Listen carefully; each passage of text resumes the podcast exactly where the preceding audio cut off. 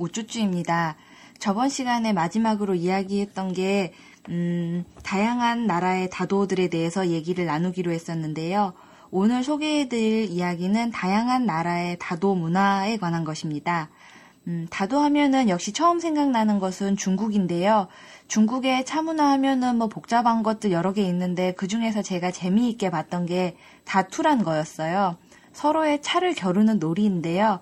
음, 뭐 본인이 차를 우린 거는 아니고 중국에서 차를 마실 때 선비나 뭐 글자 좀 하시는 분들이 직접 우린 게 아니라 차를 우리는 전문 동자가 있었대요. 그 동자들이 음, 주인을 따라다니면서 다투를 위해서 뭐 산 넘고 물 건너 가지고 다른 차를 가진 사람하고 겨루는 거 이런 게 그 중국 다도 문화의 다투라는 거였다고 하는데요.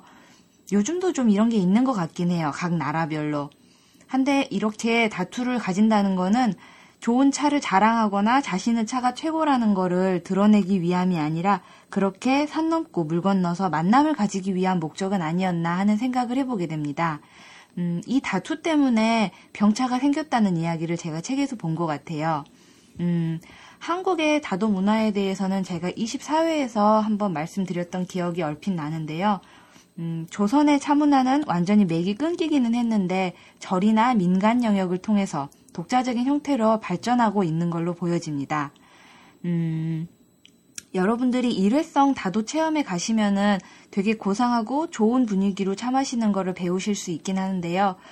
간혹 설명을 좀 곁들여 주시는 거에서 조선의 티타임 뭐 이렇게 설명해 주시는 것들을 들으시면은 음, 제가 24회에서 말씀드렸던 거 조선의 차문화는 거의 조선 후기의 차문화가 지금 이어져서 어, 일본이라든지 중국이라든지 이렇게 다양하게 영향을 받아서 아마 불교의 영향이 제일 컸을 거예요. 그렇게 여러 가지가 섞여가지고 발전 중이라는 거를 생각해 보시면 더 재미있으실 거예요. 그리고 동양의 다도로 또 재미있는 게 대만에서 진행되는 무이차회라는 건데요. 이거는 저도 직접 보지는 못했고 책에서 읽은 거였어요. 90년대에 타이페이의 유구 다예 중심 어, 차이롱이란 데서 아 아니 아니 90년대 타이페이에서 유구 다예에서 뭐 중심 차이롱 창 이 사람이 뭐 고안을 했다고 해요. 한국에서는 13년 10월에 최초로 무이차회가 개최가 됐는데 요거 또 느낌을 보면은 일본식 차회랑 뭐 중국식 다도 요거를 섞은 느낌인 것 같아요. 일본은 예법 중심의 다도회를 진행을 하는데 무이차회는 차의 중심을 둔다고는 해요. 근데 제가 읽은 책에서는 차의 중심을 두긴 하지만 차 마시는 분들이 자랑하고 싶은 닭이라든지 아니면은 다양한 차 도구들 요런 거를 자랑하기 위한 목적에서 진행되는 게 무이차회의 또 한 가지 즐거움이라고 하고요. 음, 또 대만에서 유명한 그 다도 흐름이 공부차라는 게 있어요. 최근에는 여행객들을 대상으로 우롱차를 홍차처럼 그럴싸하게 서빙해주는 가게들이 유행이기는 한데요. 그 전에 중국식으로 공부차회라는 것도 꽤 유행을 했대요. 물론 중국에서도 다관, 차관이라는 데를 가보면은, 어, 아예 차만 파는 찻집인데, 요건 좀 나이 있으신 분들 가시는 것 같아요. 음, 하여튼 간에, 거기서 공부차를 서빙을 해주고, 다예사들이 해주는데요. 그런 거를, 음, 들으면은, 일단 공부라는 단어 들으면은, 뭘 배워서 하는 차인가 싶게 생각하기 쉬운데, 중국어의 공부라는 거는 우리가 생각하는 뭐 학습, 학문 뭐 이런 거라기보다 취미에 가까운 뜻이라고 그래요. 그러니까는 좀 학문적이라기보다는 취미 영역의 하나로 차를 배우고 즐기는 이런 문화 하나인데요. 어, 그러니까 중국 차 하면은 자사호 위에다가 그 갈색으로 돼 있는 티포트 있죠? 거기다가 물 뿌리는 모양이라든지 아니면은 약간 길쭉해 보이는 술잔 같은 그 찻잔에다가 뭐 향기 맡고 이러는 거 그런 거 사용하는 모습을 보는 거 요게 또 공부차의 즐거움인 것 같아요. 즐겨보시는 분들이라든지 체험해보시는 분들은 그거가 참 신선한 문화였다고 재밌었다고 얘기하시는 걸 제가 들은 적이 있어요. 저도 문양배를 써보기는 했는데 손에 익은 게 아니라 그런가 손이 덜덜 떨려가지고 더 뭐 잘 쓰게 되진 않더라고요. 예법은 아닌데 아직 거기까지 즐길 경지는 아닌 것 같아요. 음, 그리고 동양 차문화 마지막으로 일본 말씀을 드려보면은 제가 14회 이치고 이치에 편에서 어, 동양 그 일본 차 문화의 전승과 뭐 유래 뭐 이런 거를 갖다가 한번 말씀드렸던 기억이 납니다. 예, 뭐 관심 있으시면은 들어보시면 되는데 그닥 재미는 없는 것 같아요. 제가 다시 들어보니까. 음. 그리고 동양 차 문화는 이렇게 간단하게 5분에 걸쳐서 설명드렸는데요. 뭐 얼, 얼추 아시는 것들도 많으실 거예요. 근데 이제 제가 좀 특이하다 생각했던 게 오늘 재밌게 말씀드리고 싶었던 게 이제 모로칸티인데요. 음, 모로칸 티 하면은 많은 분들이 모로칸 민트 티를 떠올리실 거예요. 어, 차에다가 우리가 알고 있는 익히 그 알고 있는 그 차에다가 민트를 섞은 거 그게 Moroccan mint tea인데요. 모로코 사람들은 이거를 베르베르의 위스키 아니면 아타이라고 부른다고 그래요. 어, 역사적으로는 손님이 올 때, 그러니까 귀한 손님 왔거나 비즈니스 시작하는 자리에서 마시는 차였다고 하는데 뜬금없이 무슨 모로코에 어떻게 차가 전해졌을까 하고 살펴보니까 19세기 크림반도 전쟁 때문에 중국의 차를 영국으로 수입을 못하게 됐던 때가 있었대요. 그때 지브롤터 해협하고 맞닿은 모로코 탕헤르하고 모가도르 항구에다가 이제 차 중국에서 오던 차 배가 정박을 해 있게 되는데 어, 이렇게 정박한 배에서도 상인들은 차를 팔았죠.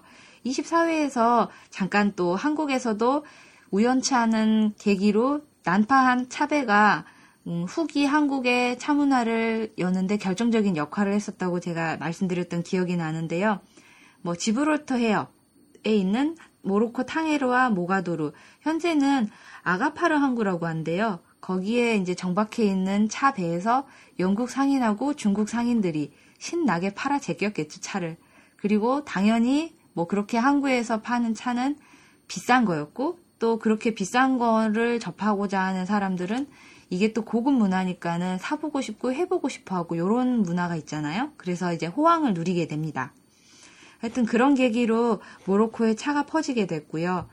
음, 모로코에서 차를 마시는 방법도 다른 나라들하고는 다, 좀 다른 방식으로 진화를 어, 변화를 하게 됐대요. 그러니까 Moroccan mint tea라고 부르는 것처럼 여러 가지 민트, 허브를 섞어서 쓰는데요. 뭐 레몬 버베나라든가 뭐 다른 종류의 허브를 섞어서 쓰기도 한대요. 일단은 민트하고 중국산 고급 녹차를 쓰는 게 좀 특징적이고요. 또 모로칸 티 다도에서 특징적인 게 유리잔을 쓴다는 거예요. 이 유리잔 이름은 키산이라고 하는데요.